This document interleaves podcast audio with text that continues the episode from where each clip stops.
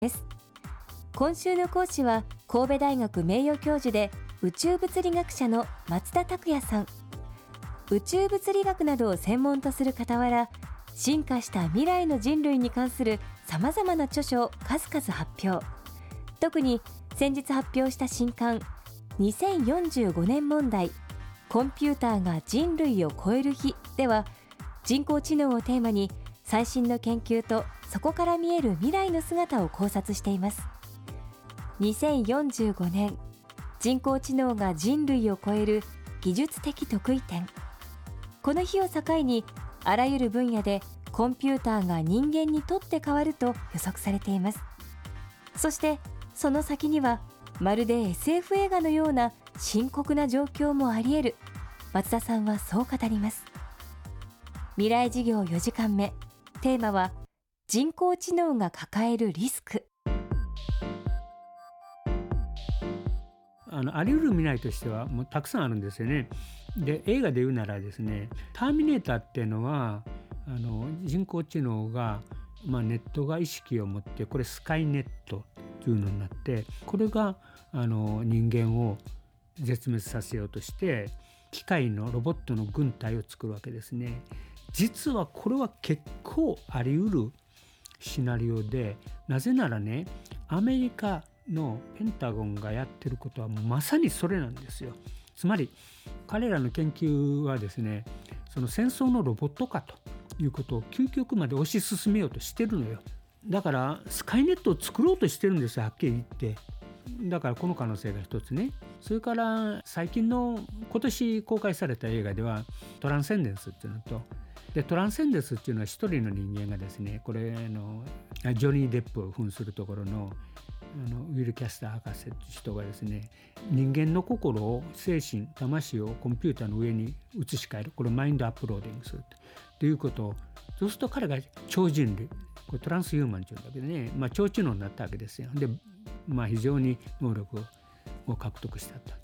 でこういう可能性もあるわけ。この時に誰がなるのかあの主人公はね非常に善意な人間がなったのよ。で彼は人間のためだけをつまり奥さんの夢を実現しようとして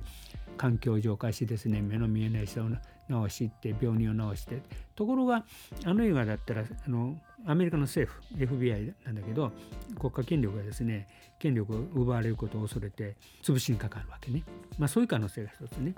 それからあのあ2001年うちのでこれはコンピューターが氾濫するという話ね。これはあの春9000という人工知能これ人格を持ってるわけですね。人工知能っていうのは何か目的を達成するために人間が作るわけなんだけどこの目的を最大限あの実行するためにですね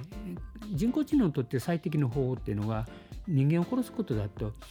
例えばこれあの半分冗談みたいなことだけど、まあ、本に書いてあるんだけどね。でも人間っていろいろ苦しみがあると病気があるって。じゃあどうしたらいいのかって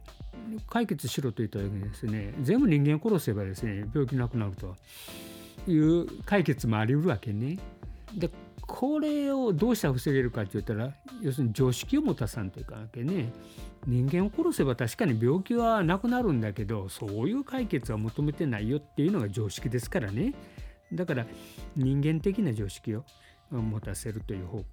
でそれを何とかしようという研究もまああるわけなんだけどこれフレンドリー AI 友好的な AI って言うんだけどね。また人工知能を搭載した自動車の自動運転システムの実用化へ向けた動きが盛んになっていますが自動運転システムはあるジレンマを抱えているといいます例えばその車が人身事故を起こしそうになった時システムは運転手を守るのか歩行者を守るのかという問題です運転手を殺すかあるいは歩行者をですね5人跳ね飛ばすかって究極の選択ですよね。でこの時にどういうアルゴリズムを組み込むかって例えば人間の命は平等だってそしたら5人助けて運転手を殺すのが正解ですわねと。だけどこの時にですねいや5人跳ねたって保険金が下りるよってだから運転者の利益を第一にするというアルゴリズムを組んどけばですね5人跳ねたって計算してですね保険金を計算しておこれならいけるったら跳ねてしまうかもしれないねそこは人工知能が万能じゃなくてやっぱり人間が作り込むわけだから技術的に言えばですよ一番安全なんですよ人間の方がはるかに事故は事故率は多いの。でそうすると人間が運転する方がね事故率は高いんだけどねどういうわけかね人間は納得するのよ。で結局人間ってね非合理なんですよ。で人工知能って合理一辺倒で言ったらねそれは合理的なんですよ。だから例えば死者の数は減らせるんですよ。だけどね死者の数がね減ることを人間が望んどるかってね難しいですよ。なんか人工知能云々の問題はねその合理性を取るかどうかですが僕は合理性を取りたいけどね。神戸大学名誉教授で宇宙物理学者松田拓也さんのお話をお届けしました。明日も松田さんの講義をお送りします。そして先日行われた FM フェスティバルのビデオポッドキャストも配信しています。